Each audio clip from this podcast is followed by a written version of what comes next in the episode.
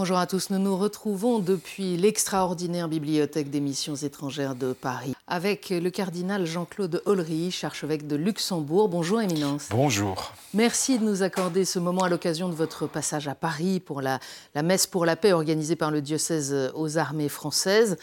Éminence, vous êtes archevêque de Luxembourg, vous êtes jésuite à l'origine, vous avez été missionnaire au Japon pendant plus de 20 ans. Vous êtes le président de la Comessé pour euh, encore une année à peu près, puisque ce sont des mandats de 5 ans. Jusqu'en mars. Jusqu'en mars. Euh, et puis vous êtes euh, le rapporteur général euh, du synode, de toute la démarche synodale lancée par le pape François.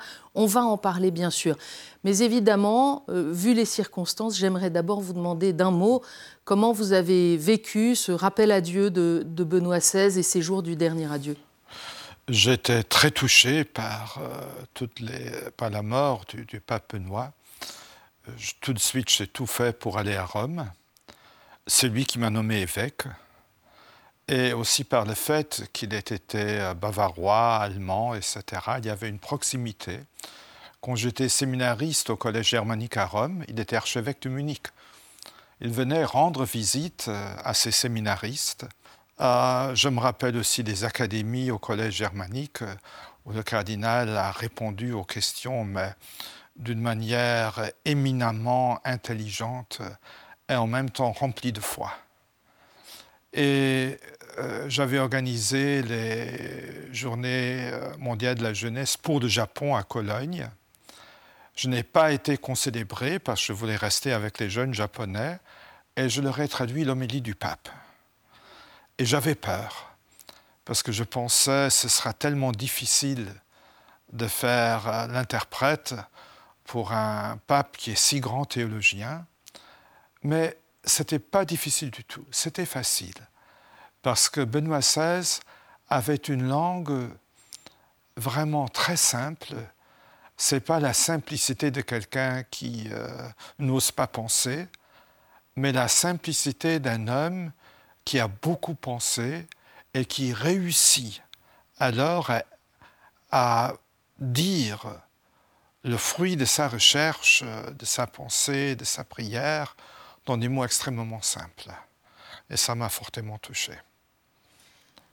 Certains voudraient euh, voir en lui une sorte euh, d'icône du conservatisme. Vous qui l'avez connu, vous dites euh, en fait c'était un esprit libre. C'était un homme intelligent.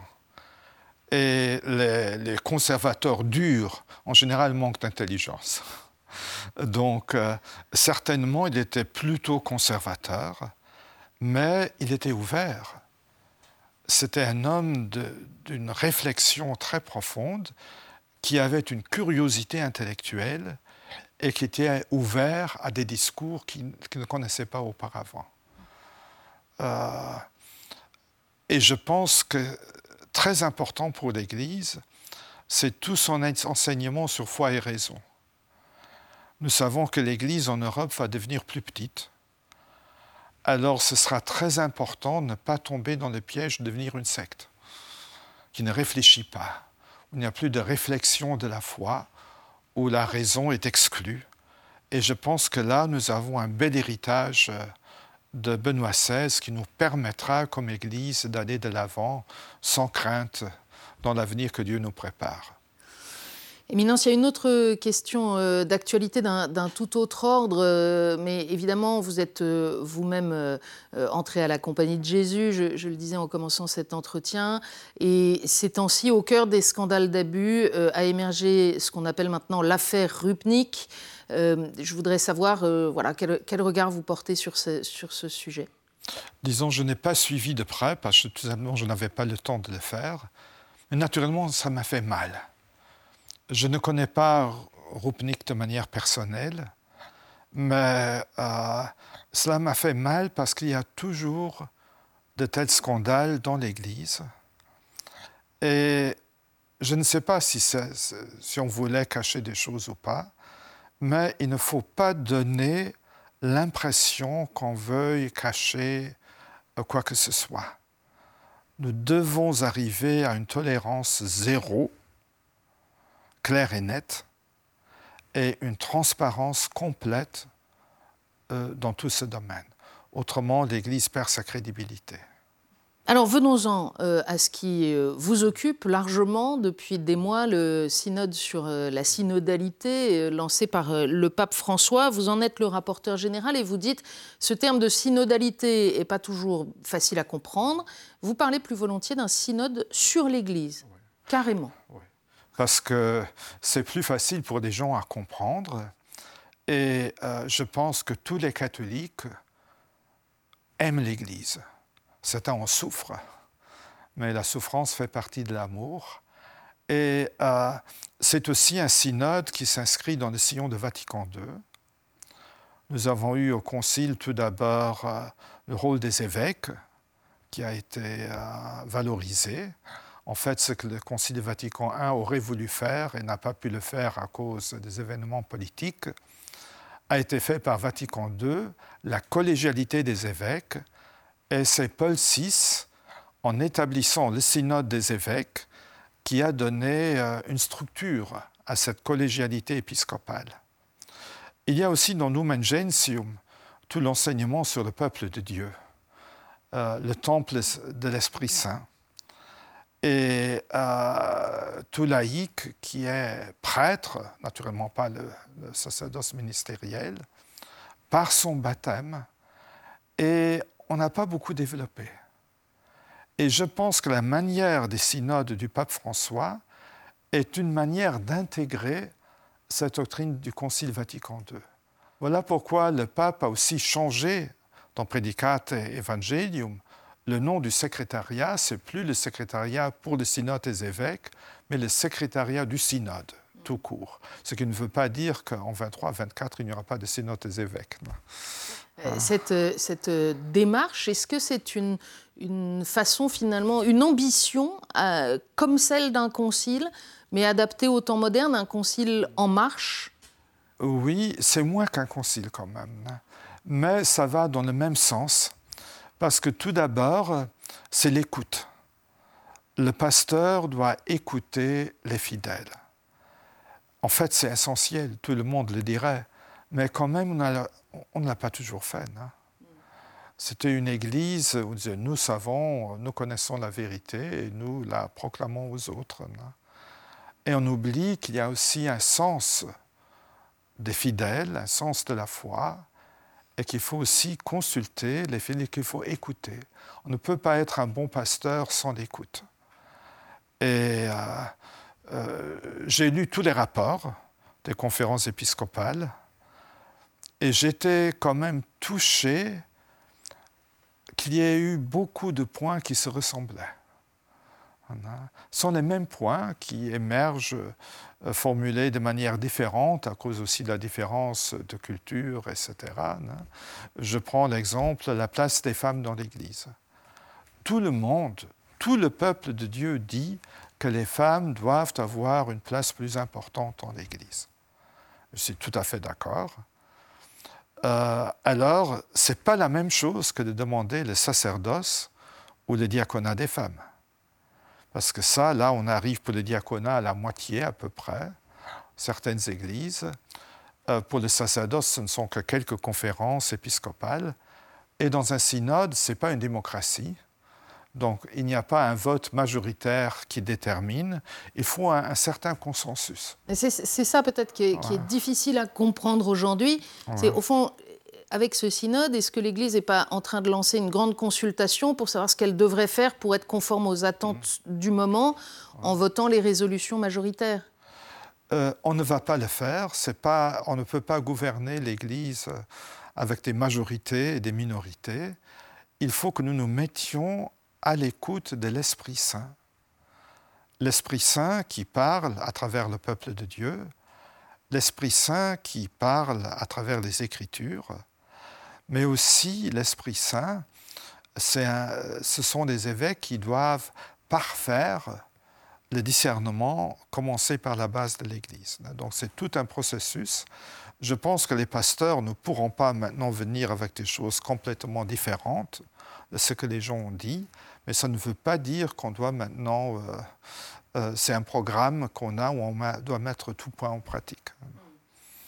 Euh, parce que quand vous dites que l'Église n'a pas toujours assez écouté, en même temps, dans sa mission, il y a le fait d'être enseignante. On a une vision de l'enseignant comme celui qui transmet quelque chose. Mais pour pouvoir enseigner, je dois écouter. Je pense que c'est justement lié à un enseignement de l'Église. Autrement, notre enseignement devient euh, quelque chose que les gens ne comprennent plus. il faut s'occuper du monde des jeunes. Hein. Nous sommes dans une transformation culturelle, je dirais même un, changement de civilisation. On va, on va, y venir tout à l'heure. Pour rester dans le processus, peut-être pour ceux qui ne suivent pas euh, au, jour le jour, euh, nous arrivons donc au moment où les conférences épiscopales vont se réunir par, euh, par continent, enfin leurs délégués du moins. Pas les conférences épiscopales. Hein. il y aura des assemblées ecclésiales continentales donc composé par évêques, prêtres, laïcs, religieux, religieuses, j'espère des jeunes. Donc un mélange qui représente l'Église. Donc nous arrivons à cette assemblée euh, synodale par continent et pour l'Europe, c'est euh, à peine au, début du mois prochain, ça commence euh, le 5 février. Si je prends le cas de l'Europe, par exemple, il y a des différences considérables dans les sensibilités à l'intérieur du continent. Qu'on pense à la Hongrie ou à l'Allemagne, on imagine que ça va quand même être très difficile de trouver ce consensus dont vous parlez. Ça va être difficile. Voilà pourquoi c'est tellement important qu'on se rencontre parce que nous sommes quand même tous catholiques, et on ne peut pas imaginer une Église qui se compose d'églises nationales, où les églises nationales ne, sont plus en dialogue, ne se comprennent plus. Donc je pense que pour l'Europe, ce sera un très long chemin, en fait. Euh, mais il faut venir à une écoute entre églises, euh, parce que ce n'est pas seulement une différence des évêques, c'est aussi une différence euh, sur le plan euh, des laïcs, etc. Et il ne faut pas entrer dans un dialogue, par exemple, je suis de l'Europe occidentale, je sais exactement ce que l'Église doit faire et je pousse mon agenda. Non. Il faut être à l'écoute de l'autre. Il faut prier. Il faut demander l'aide de l'Esprit Saint. Peut-être qu'on va arriver à une formulation, les uns disent, les autres disent, mais c'est déjà pas mal si on constate cela. Et si on le constate en paix, hein, avec une acceptation euh, des différences. Il y a des différences légitimes dans l'Église, il y a des différences euh, qui sont moins légitimes aussi. Si on prend euh, l'exemple du synode allemand qui a initié ce processus avant que, Rome ne l'ouvre, euh, il y a tout de même un certain nombre de préoccupations. Le pape lui-même a mis en garde à plusieurs reprises ce synode allemand sur des, directions qui l'éloigneraient de, l'Église. Et à Rome, certains parlent d'un vrai risque de schisme avec l'Église allemande. Comment vous réagissez à ça? Tout d'abord, euh, je ne parle jamais de schisme. J'ai parfois l'impression que ceux qui parlent de schisme voudraient l'avoir, pour des raisons politiques ecclésiales. Hein. Donc il faut tout faire pour la communion dans l'Église. Alors le chemin synodal allemand, nous parlons là de chemin, nous parlons de processus au niveau mondial parce qu'on ne veut pas mélanger les deux euh, démarches. Tout d'abord euh, vient euh, des abus sexuels. Et les laïcs du Central Comité der Deutschen Katholiken et les évêques voient des raisons des causes systémiques. Et ils veulent changer l'Église sur ce point. Alors la différence déjà avec le processus synodal, c'est qu'il n'y a pas eu de consultation du peuple de Dieu. Et c'est un point que le pape critique beaucoup. C'est une élite des laïcs avec les évêques. Ce n'est pas tout le peuple de Dieu qui agit. Euh, je suis sûr que la plupart des gens sont d'accord, plus ou moins, avec les conséquences. Mais ce qui manque, c'est de nouveau toute la mission de l'Église. Une Église, on ne peut pas parler de l'Église sans parler de mission. On a parfois l'impression, précisément dans ces démarches synodales, qu'on passe beaucoup de temps à, se regarder le nombril d'une certaine manière, c'est-à-dire à disséquer le fonctionnement de l'Église plutôt que de s'interroger sur comment annoncer l'Évangile aujourd'hui. Et on ne fait pas de réformes de cette manière. Les réformes se font dans l'agir ecclésiale. Si l'Église vit sa vocation et sa mission, alors les réformes se feront aussi.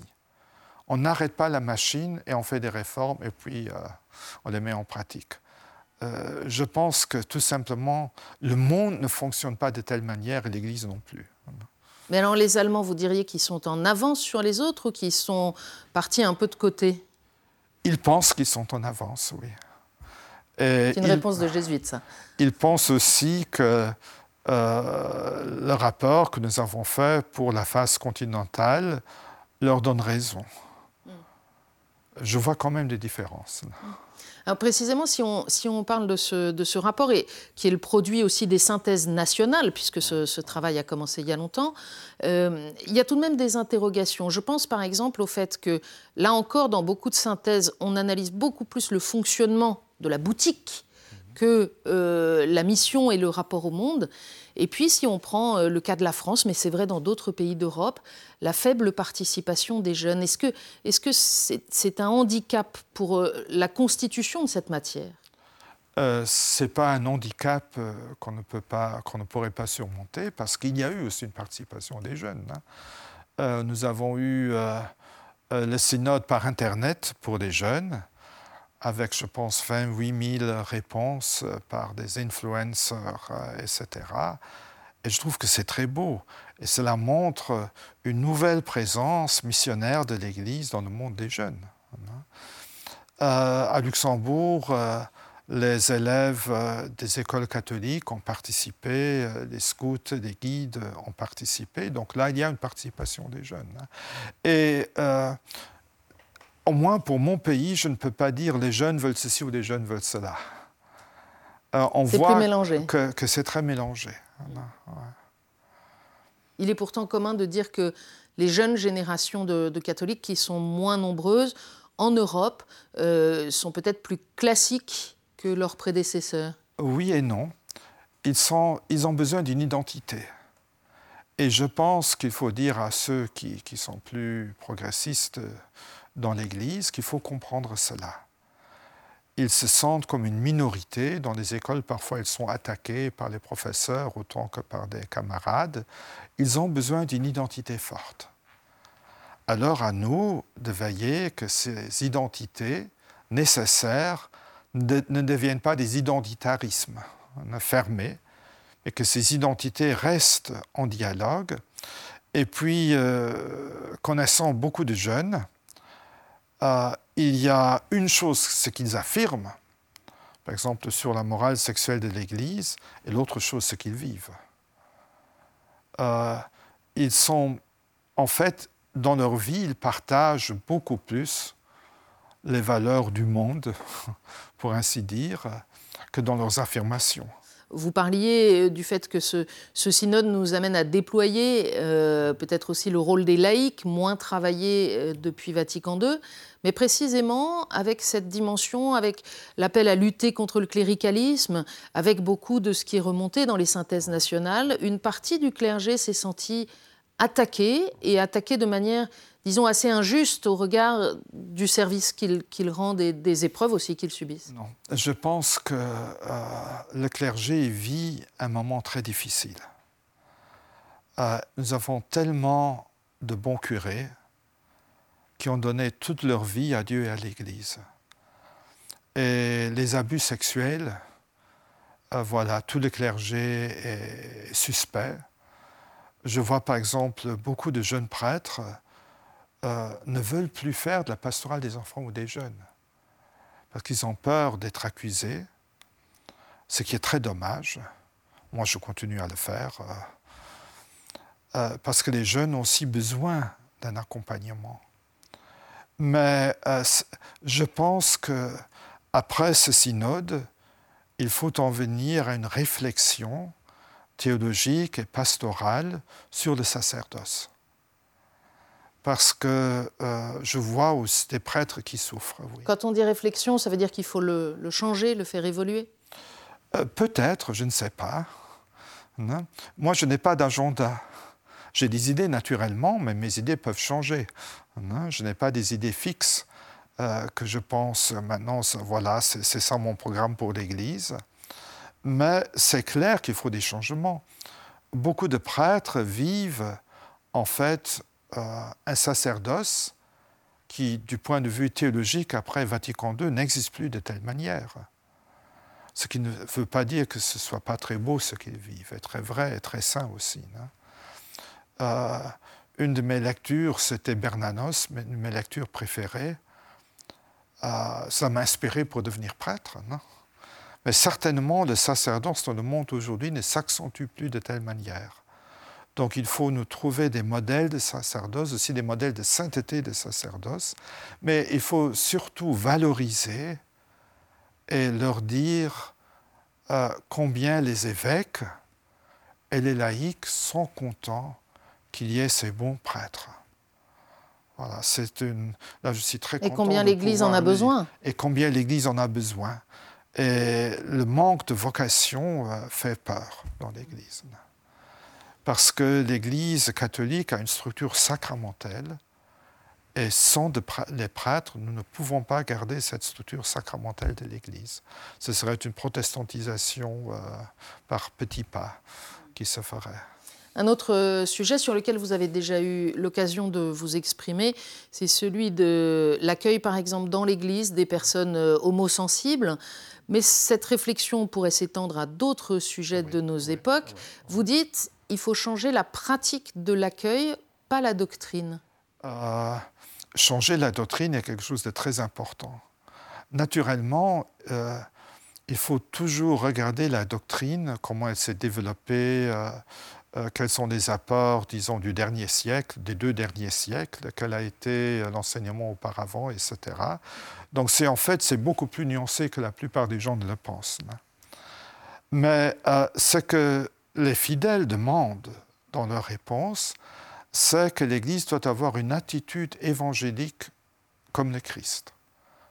Aller à la rencontre de chacun. Alors, le Christ, quand il est allé chez Zacchée, il ne lui a pas donné euh, un résumé de tous les points de sa vie qu'il devrait changer pour qu'il puisse accueillir le Christ chez lui, mais il est allé. Et c'est Zacchée qui a compris qu'il va changer sa vie par l'amour qu'il a reçu de Jésus. Et je pense que les gens attendent de nous une Église qui exprime l'amour du Christ pour toute personne. Mais on sent bien que cette euh, démarche synodale, elle, réactive d'une certaine façon les polarisations euh, du Concile. Et il y a ceux qui espèrent très fortement que l'Église change un très grand nombre de choses dans sa pratique, mais aussi dans sa, dans sa doctrine. Il y a ceux qui le craignent et le redoutent, et qu'elle se rallie au monde en quelque sorte et n'ait plus rien à proposer. Comment faire? Je pense que justement l'obéissance à l'Esprit Saint qui est la réponse. Euh, L'Église ne doit pas euh, euh, prendre les valeurs du monde, c'est évident. Mais l'Église doit aussi voir que le monde n'est pas complètement mauvais, que Dieu et l'Esprit Saint travaillent dans ce monde.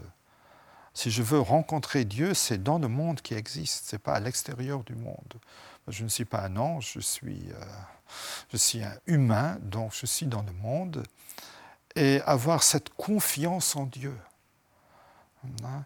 En fait, on devrait dire aux deux camps, maintenant, euh, voilà, on enterre les haches des guerres on se met à l'écoute de l'Écriture, on prie ensemble et on regarde le monde, pas comme monde, mais comme euh, le lieu de la présence et de l'action de Dieu. Et si nous sommes en communion avec Dieu, si les sacrements que nous vivons nous mettent vraiment en communion, alors je pense que nous apercevrons la présence de Dieu dans ce monde. C'est un grand exercice à faire, mais sans cet exercice-là, l'Église euh, va rester dans le passé. D'autant que ce monde, il est en train de changer de manière euh, extrêmement profonde. C'est pas seulement un, changement anecdotique avec le monde du virtuel, avec le transhumanisme. Et vous êtes préoccupé de la manière dont l'Église euh, va répondre à cet enjeu. Parce que Ce n'est pas seulement les possibilités qui vont s'agrandir, hein. c'est très naïf de penser cela, mais toute notre anthropologie va changer. Et il faut proclamer le Christ euh, dans cette nouvelle civilisation. Il nous faut trouver les paroles pour que les gens puissent comprendre le message. Et je pense que c'est ça l'enjeu principal de l'Église. Ce n'est pas le, entre conservateurs et progressistes, etc. Hein. Comment est-ce qu'on peut proclamer dans le Christ dans le monde d'aujourd'hui et de demain?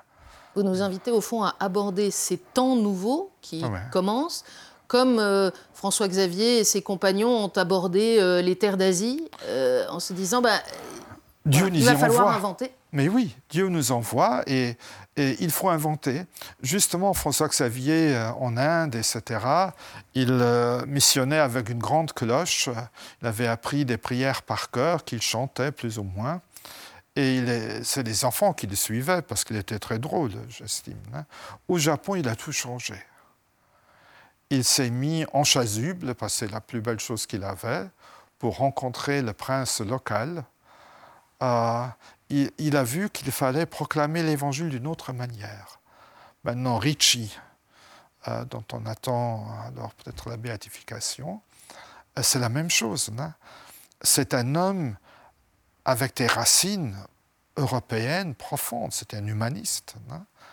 et il doit, oui, aller dans de nouveaux territoires. Nous devons être prêts à aller dans de nouveaux territoires, parce que le monde de demain, sera complètement différent de celui euh, d'hier. Mais nous devons le faire avec espérance, parce que nous savons de par notre foi que le Christ est vivant. Euh, et nous n'avons pas seulement un message, nous sommes les messagers de quelqu'un qui est vivant, qui est là, qui prépare le terrain.